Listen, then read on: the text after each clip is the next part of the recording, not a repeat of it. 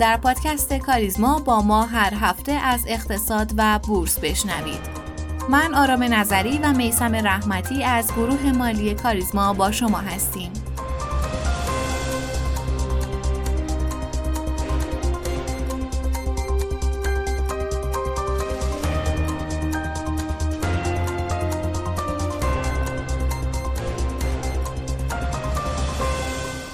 سلام و عرض ادب و احترام خدمت شما شنوندگان و همراهان عزیز. امیدوارم که سلامت باشید. بیش از یک ماهه که در خدمت شما نبودیم و خب همونطور که همه می‌دونیم شرایط به نحوی نبود که بتونیم باشیم ما هم مثل همه ناراحت بودیم نگران بودیم و تنها آرزوی قلبی ما و قطعا همه مردم ایران برقراری آرامش و صلح در زندگی هامون هست که امیدوارم به زودی شاهد شرایط مطلوبی برای همه باشیم من هم سلام عرض می‌کنم خدمت همه عزیزان. آرزوی سلامتی دارم برای همه مردم ایران. خب در این مدت همه ما در شرایط خوبی نبودیم و به نظرم هنوز هم نیستیم و آرزوی جز برقراری آرامش نداریم. بعد از غیبت چهل روزه امروز این اپیزود رو تقدیم شما می‌کنیم. امروز چهارشنبه چهارم آبان 1401 و اپیزود 93 پادکست کاریزما.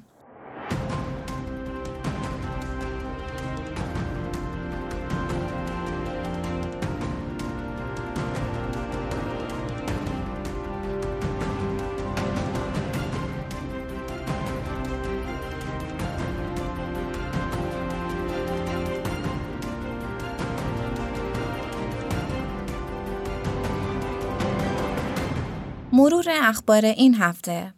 در هفته که گذشت نرخ بهره اوراق بدهی دولتی به 26 درصد رسید که در دو سال گذشته سابقه نداشته و آخرین بار تابستان 99 اخذهای دولتی با این نرخ منتشر می شد. همچنین بانک مرکزی اعلام کرد مجموع اوراق گام صادر شده توسط بانک ها از بهمن 99 تا پایان مهر 1401 برابر با 30 هزار میلیارد تومنه که بیش از 21 هزار میلیارد تومن اون مربوط به عملکرد ماهای اخیره. اوراق گام یک ابزار مالی برای تأمین مالی واحدهای تولیدیه که در اواخر سال 1400 رونمایی شده و در عمل از قابلیت های بازار سرمایه برای تأمین مالی زنجیره تولید و همچنین تأمین مالی واحدها استفاده می‌کنه. اندکی از عرضه های بورس و فرابورس و همچنین بورس کالا بشنویم. در این هفته مجددا عرضه خودرو رو در بورس کالا داشتیم. مطابق با برنامه عرضه بورس کالا در روز یک شنبه 200 دستگاه لاماری ایما توسط مجتمع صنعتی آریان پارس موتور با تاریخ تحویل 10 دیما با پیش پرداخت 25 درصد روی تابلو عرضه و معامله شد. علاوه بر اون مدیر پذیرش بورس کالای ایران اعلام کرد هیئت پذیرش کالا و اوراق بهادار مبتنی بر کالا با پذیرش محصولهای تارا و 207 تولیدی شرکت ایران خودرو موافقت کرد. اما متعاقبا گروه صنعتی ایران خودرو در اطلاعیه اعلام کرد که عرضه خودروهای تارا و پژو 207 در بورس کالا تا اطلاع ثانوی امکان پذیر نیست و باید شرایطی را فراهم کرد تا اختلاف قیمت کارخانه و بازار کاهش پیدا کند و در ادامه برای تحقق این هدف برنامه ریزی کرد. فرابورس ایران هم در روز سهشنبه میزبان پذیر نویسی سهام تأمین سرمایه کیمیا با نماد تکیمیا بود که در نخستین روز از پذیر نویسی شاهد به فروش رفتن 8 میلیارد سهم قابل پذیر نویسی این شرکت و پایان موفقیت آمیز اون بودیم. و آخرین خبر اینکه سومین ملک شهرداری 15 آبان در بورس کالا عرضه میشه. شهرداری تهران قصد داره یک واحد 164 متر مربعی مسکونی واقع در نیاوران رو در تاریخ 15 آبان ماه در تالار املاک و مستقلات بورس کالا عرضه کنه.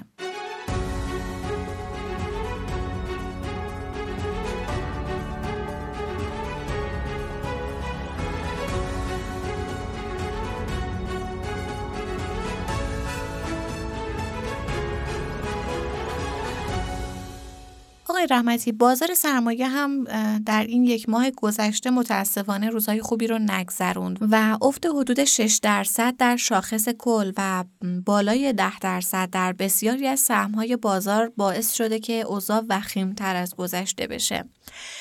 شاخص یک میلیون و دیویست و شست هزار واحدی برای خیلی ها جای تعجب داره. دلار هم زیر سقف تاریخی خودش مدام در حال نوسانه و آمارهای اقتصادی هم نشون دهنده رشد دوباره نقدینگی و تورمه. دو تا سوال خیلی مهم در وضعیت فعلی مطرح میشه. اول اینکه دلیل این اتفاقات چیه و دوم اینکه تا کجا ادامه داره. به نظرم اگر یه ماه پیش می‌گفتیم که شاخص بعد از گزارشات شش ماهه بازار به میانهای کانال یک میلیون و دیویس هزار واحد می‌رسه کسی باور نمی‌کرد. اما متاسفانه دولت از راه های پیش روی خودش همون راهی رو انتخاب کرد که آسون ترین راه بود. برای درک وضعیت فعلی باید از بود کلام به اقتصاد نگاه کنیم. دولت از اول سال تصمیم گرفت که یارانه ها رو در صنایع به تدریج قطع کنه و توی اولین قدم خودش به سمت حذف ارز 4200 رفت که شاهد شک تورم توی اردیبهشت ما هم بودیم. اما متاسفانه دولت توضیح شفافی در این مسیر اصلاح یا به قول خودش جراحی اقتصادی نداد و همین موضوع باعث عدم همراهی جامعه با این موضوع شد. ما بارها در مورد آیتم اعتماد در اقتصاد صحبت کردیم و گفتیم برای پیشبرد اقتصاد نیاز به اعتماد وجود داره. در وضعیت فعلی دولت این اصلاح اقتصادی رو به تب متوقف کرد و مسیر خودش رو به بدترین راه ممکن تغییر داد و اون انتشار اوراق با نرخهای بسیار بالا بود. اگر یادتون باشه در تابستون بارها بیان کردیم که امیدواریم دولت به سمت انتشار بیرویه اوراق نره. ولی خب رفت. نگاهی حالا به بازار اوراق بندازیم و می‌بینیم که کف نرخ بهره اوراق به 25 تا 26 درصد رسیده و این یعنی سیاست پولی انقبازی شدید. دولت به این ترتیب وارد یک بازی پانزی بسیار بد شده. برای جبران بدهی گذشته بدهی جدید ایجاد می‌کنه با این تفاوت که نرخ بدهی جدید رو بالاتر می‌بره. از طرفی ریسک اقتصاد ایران هم از نظر سیاسی و هم از نظر اجتماعی به شدت بالا رفته و خریدار این اوراق هم به نرخهای پایین راضی نیست. آقای رحمتی خب این کار باعث رکود شدیدتر توی بازارها میشه دیگه. یه چیز فکرم طبیعیه. دقیقا همینه و دلیل این امر همینه که کل نقدینگی اقتصاد به سمت اوراق با نرخ بالا میره. شما نگاه کنید با توجه به ریسکایی که یک ماه قبل. شما نگاه کنید با توجه به وجود ریسکای مختلف در اقتصاد از یک ماه قبل دلار نتونسته سقف قبلی خودش رو رد کنه و صرفا زیر سقف قبلی یعنی حدودا 32800 تومن در حال نوسانه. این نوسان به دلیل اینه که فعلا حجم نقدینگی تو این بازار توان شکست این قیمت رو نداره. حالا نرخ بهره که رقیب اصلی بازار سرمایه است به شدت در حال رشده. بنابراین هیچ نفس یا توانی توی بازار سرمایه نمیمونه. حالا بریم سراغ سوال دوم شما اینکه تا کجا ادامه پیدا می‌کنه؟ متاسفانه این بازی پانزی دولت باعث رشد شدید نقدینگی و پایه پولی میشه و این بازی جایی قطع میشه که سودای این اوراق به دست دارندگان این اوراق برسه و اون زمان جاییه که دولت با نرخ بالاتر دیگه نمی‌تونه نقدینگی رو کنترل کنه. و این حجم نقدینگی سرازیر به بازارا میشه و همون سناریوی دولت‌های قبلی ولی این بار قاعدتا بدتر تکرار میشه. در نتیجه بخوام خلاصه بگم بازارها به خصوص بازار سرمایه تا زمانی که نرخ بهره در این اعداد باشه نمی‌تونه رشد خاصی رو داشته باشه. اما قطعا در وضعیت فعلی اینقدر بازار سرمایه کاهش پیدا کرده که ورود کمی نقدینگی باعث ایجاد شک به بازار میشه و روند رو سریع می‌تونه برگردونه. بنابراین به نظرم در وضعیت فعلی بهترین راهکار اینه که ما صنایع مناسب و سهمای مناسب در این صنعت ها رو زیر نظر قرار بدیم و با وجود نشانه های مثل بالا رفتن ارزش معاملات بتونیم سریع وارد بازار بشیم و قاعدتا کمی از ضررهای قبلیمون رو جبران کنیم.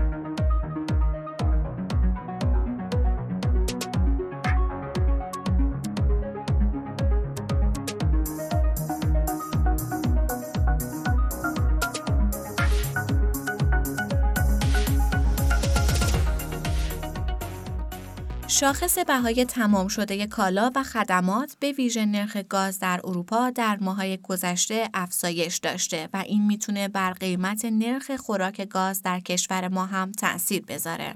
فرمول نرخ خوراک گاز در ایران در سالهای گذشته دستخوش تغییرات زیادی شده و همین باعث شده مشکلاتی برای صنایع ایجاد بشه. به همین دلیل قصد داریم در مورد نقش نرخ گاز اروپا در فرمول قیمتگذاری نرخ خوراک با جناب آقای رضا پدیدار رئیس کمیسیون انرژی اتاق بازرگانی تهران گفتگویی داشته باشیم. همراه میشیم با خانم بابادی و میشنویم این بخش رو. با توجه به افزایش قیمت گاز توی اروپا و با توجه به اینکه قیمت خوراک پتروشیمی ها و فولادی های ما هم از این مسئله در حقیقت از قیمت گاز توی اروپا متاثر میشه و توی فرمول قیمت گذاری ما تاثیر گذاری خودش رو اعمال می‌کنه. می‌خوایم مسئله رو بررسی کنیم که آیا این قیمت افزایش قیمت گاز توی اروپا روی نرخ‌های خوراک ما هم تاثیر خواهد داشت یا نه؟ و جزئیات دیگه این مسئله رو می‌خوایم بررسی کنیم. به همین دلیل در خدمت آقای پدیدار هستیم رئیس کمیسیون انرژی اتاق تهران. آقای پدیدار خیلی خیلی خوش اومدید به این پادکست. خواهش می‌کنم. با عرض سلام و آرزوی بهروزی برای همه. در ارتباط با این سوالی که مطرح کردید تغییرات شاخصهای قیمت در دنیا و به ویژه در اروپا که ما وابستگی حرفه‌ای و کاری و تاریخی داریم با اتحادیه اروپا خب قاعدتا تغییری که در شاخصهای بهای تمام شده کالا و خدمات در اونجا صورت بگیره به لحاظ این ارتباطی که ما داریم خب روی قیمت تمام شده ما هم تاثیر می‌کنه. البته ما تا قبل از دهه 1390 یعنی در قبل از اون تحریم اولیه که بر صنایع ما حاکم شد ما در اون موقع روابط اقتصادیمون با اتحادیه اروپا و مبادلاتمون به نوعی بود که در یک در حقیقت تناسب اقتصادی بودیم. یعنی میزان صادرات ما و میزان واردات ما در این تناسب منطقی و اقتصادی بود. و به هر ترتیب با توجه به اینکه خب اروپا کنترل و مهار تورم از طریق نظام های اقتصادی خودش داشت ولی ما هم در اون مقطع تورم لجام گسیخته نداشتیم ولی به نوعی تورم پایه داشتیم که اون تورم پایمون از کف ده درصد به بالا بود. نهایتا ما در یک شرایط مبادلاتی نظم یافته به نظر من بودیم که این تاثیر شک آوری به قیمت تمام شده کالا و خدمات نمیذاشت. اما شرایط امروز کاملا متفاوته. ما دو مرحله تحریم یک طرفه دنیا رو بر علیه کشورمون داریم که خب برای همه روشنه و از طرفی یک نظام منسجم اقتصادی در کشور نداریم. یعنی اینکه تغییر پی در پی مدیران تغییر پی در پی شاخص ها و تغییر پی در پی سیاست ها و تصمیم گیری ها در نهادهای تصمیم گیر و از طرفی عدم مشارکت فعالان بخش خصوصی که ساختار اقتصادی اصلی کشور رو تشکیل میده این باعث شده که ما دچار این عدم در حقیقت عدم توازن منطقی در قیمت تمام شده و قیمت فروش برای کالا و خدماتمون باشیم به طریقی که بر اساس آخرین مطالعاتی که مرکز پژوهش‌های اتاق بازرگانی انجام داده 84 درصد ترکیب سبد مدیریت اقتصادی کشور در دست دولت، صندوق بازنشستگی و شرکت خصولتیه و تنها 16 درصدش در اختیار تعاونی ها و بخش خصوصی این سبد مدیریت اقتصادی که اگر دو هشت دهم درصد تعاونی رو کم بکنیم بخش خصوصی 13 و دو دهم درصد در ترکیب سبد مدیریت اقتصادی کشور سهم داره که خیلی ناچیزه. اما از اون طرف ما اومدیم پتانسیل بخش خصوصی رو ارزیابی کردیم. گفتیم حالا بخش خصوصی چقدر توان داره در کشور می‌تونه کار بکنه؟ دیدیم در حال حاضر 56 درصد اقتصاد ملی ایران دست بخش خصوصیه. به چه صورت؟ به صورت دست دوم و سوم. یعنی دولت و صندوق های بازنشستگی و خصولتی ها کارو می‌گیرن. بعد دست دوم و سوم میدن به بدبخت بیچارهای بخش خصوصی و این بخش خصوصی دوچاره برای اینکه خب ظرفیتش خالیه و مجبور کار بکنه حقوق باید بده هزینه باید بده میاد چیکار می‌کنه؟ تن میده. و در حقیقت این وسط به نوعی یه مابو تفاوتی هست که هم مابو تفاوت سوده هم رانت هم مشتقات اینچنینی هستش که این میره تو جیب کی؟ میره تو جیب کسانی که کار نمی‌کنن ولی پول می‌گیرن. درآمد می‌گیرن. این قضیه باعث شده که ما در حال حاضر تنش هایی که در اقتصاد جهانی ایجاد میشه اون تنش ها برای اینکه سهم بخش خصوصی کوچیکه لطمه بیشتری می‌خوره ولی اون بخشش که به دولت میره دولت با مکانیزم هایی که در اختیار داره ازش عبور می‌کنه. به همین دلیل که ما همینجور این تورم لجان گسیخته رو داریم با جان می‌خریم. برای اینکه دولت خب دلش خواست پول چاپ می‌کنه. دلش خواست خط اعتباری میده. دلش خواست هر کاری بخواد می‌تونه بکنه و داره همین الان انجام میده. و تاثیر این من همیشه یک مثالی می‌زنم میگم که دولت همیشه یه دونه سنگی رو توی استخر میندازه یه سری امواج ایجاد میشه. این امواج اون وسط که خودشه خودش قابل کنترل دیگه در اختیار خودشه. ولی امواج که همینجور ادامه پیدا می‌کنه میاد می‌رسه به بدنه جامعه. و اونجا هست که یه دونه موج کوچیک هم ممکنه خفگی ایجاد بکنه. یه موج کوچیک ممکنه نظم همه چی رو به هم بزنه. نظم همه چی رو به هم بزنه و ما متاسفانه این هستیم. لذا تغییراتی که الان در شاخص قیمت ها در اروپا در اثر تحولات روسیه و اوکراین و شاخص های جهانی به وجود اومده این تغییرات در بدنی اقتصاد ما به طور مستقیم تاثیرگذار هست به ویژه در بخشی که ما نیازمند تأمین کالا و خدمات از خارج از کشور هستیم. بسیار عالی. یه مسئله که جناب پدیدار خیلی از صنایع به خصوص صنایع بورسی باهاش یه جوری دست و پنجه نرم می‌کنن. بحث قیمت خوراکشونه قیمت گازه.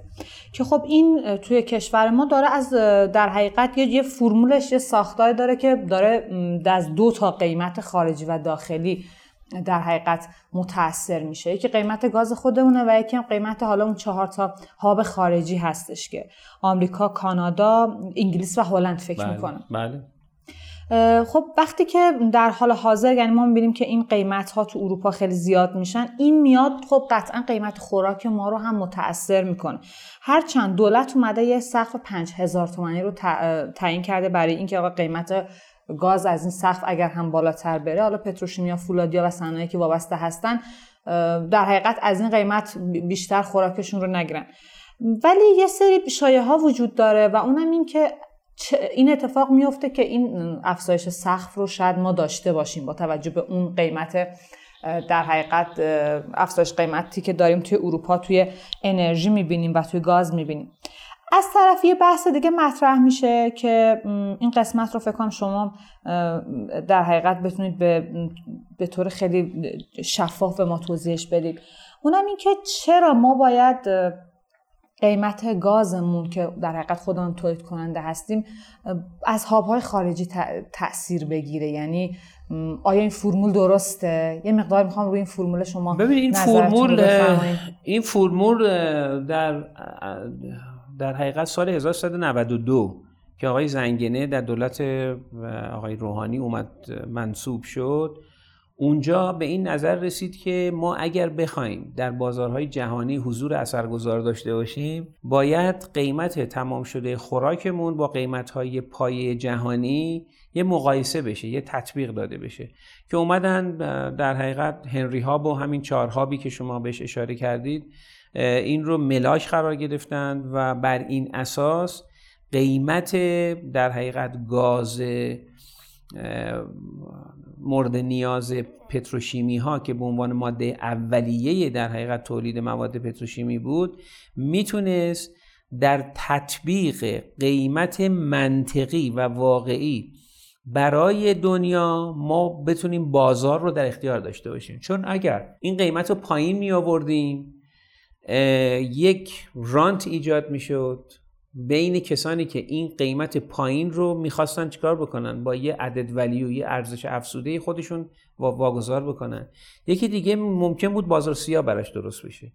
در حقیقت این چهار هاب که در حقیقت تلاقی بین قیمت های جهانی با قیمت های ملی بود که ما این رو به یه عددی رسوندیم که بعدا اومد در دوره دوم به یه عدد ثابت 5000 تومن رسید. این باعث شد که پتروشیمی ها بتونن هم هزینه هاشون رو تعمین بکنن از طریق قیمت تمام شده طلاقی شده بین المللی و هم اینکه مارجینی که دریافت می‌کنن این مارجینشون از نقطه سر به سر تا نقطه مورد انتظارشون یک فاصله منطقی داشته باشه. مثلا اگر بگیم که قیمت مورد انتظارشون مثلا 15 هزار تومن باشه و قیمت بازار جهانی مثلا 18 هزار تومن باشه و قیمتی که ما می‌تونیم تمام شده خودمون با این قیمت بدیم 8 هزار تومنه خب این 8 هزار تومن تا 15 تومن تا 18 تومن وسوسه ایجاد می‌کنه که همه برن صف بکشن خونهشون رو بفروشن برن محصولات پتروشیمی بخرن که ببرن به اون مارجین برسن.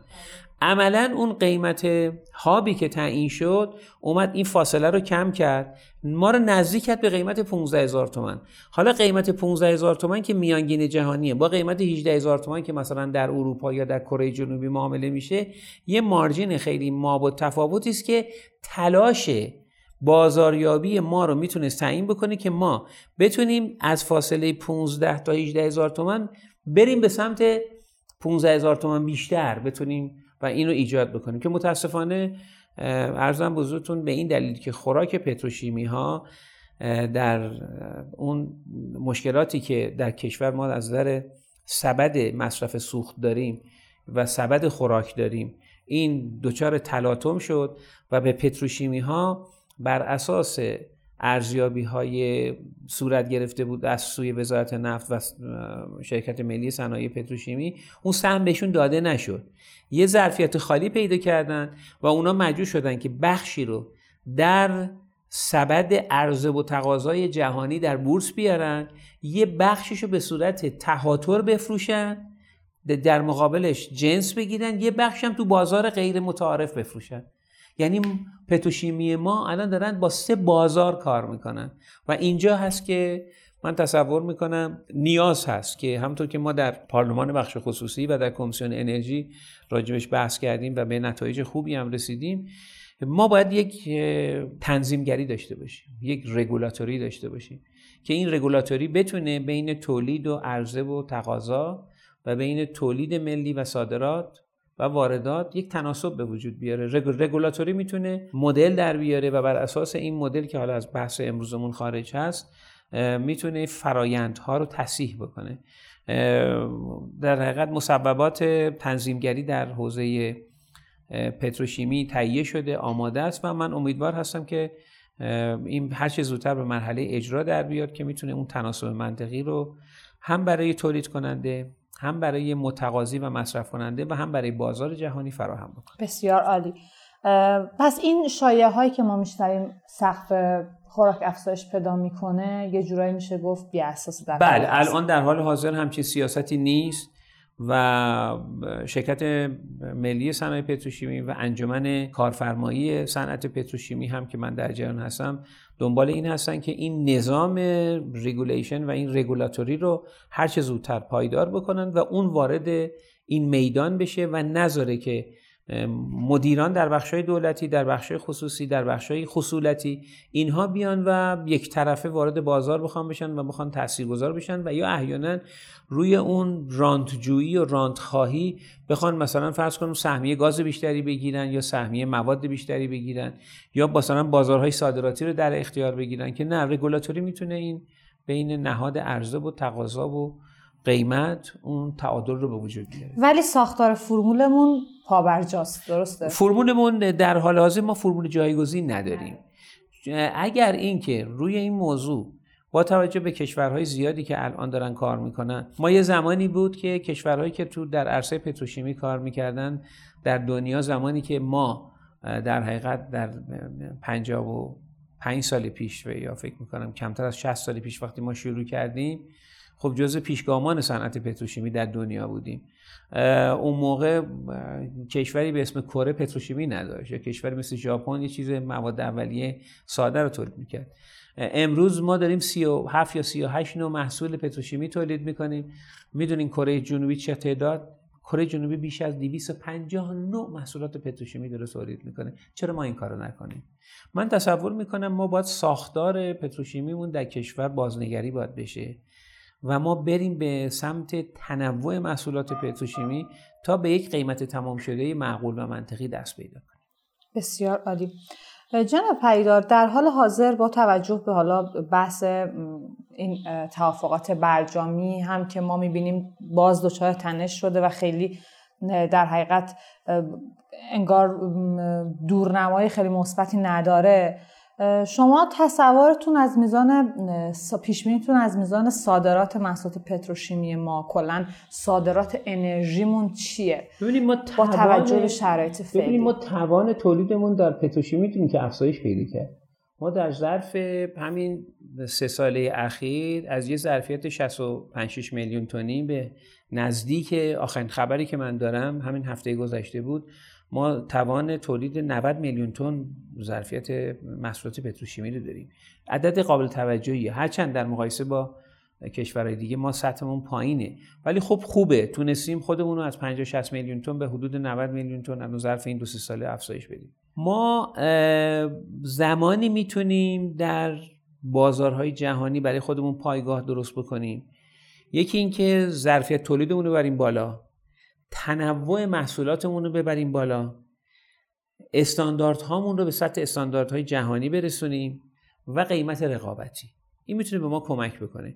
ما الان در بخش صادرات عرض بکنم متانول یا اوره که جزو اقلام پایه‌ای و اساسی در دنیا هست مبادله می‌کنیم. خب خیلی جاها به خاطر مسئله تحریم مجبوریم مبادله چیز بکنیم پایا پای بکنیم تهاتر بکنیم.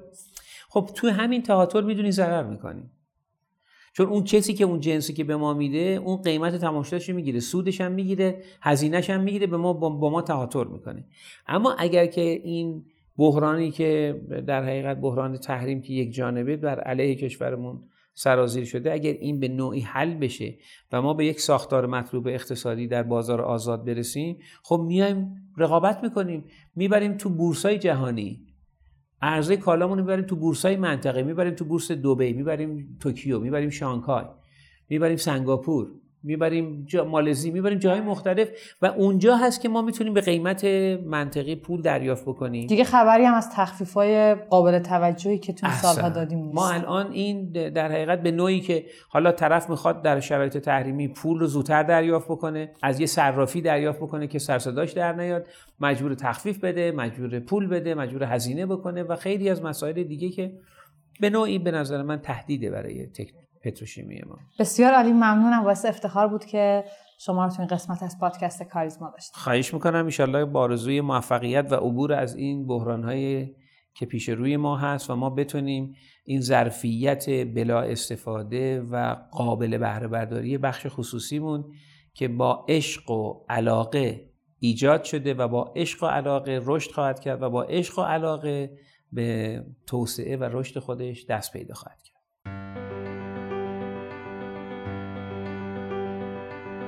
ممنونیم که همراه مایید. پادکست کاریزما رو می‌تونید هر پایان هفته در تمامی پادگیرها مثل Castbox، Overcast، Apple Podcast و Google Podcast بشنوید و با ID تلگرام pod underline admin با ما در ارتباط باشید. POD آندرلاین ادمین تا اپیزود بعد خدا نگهدار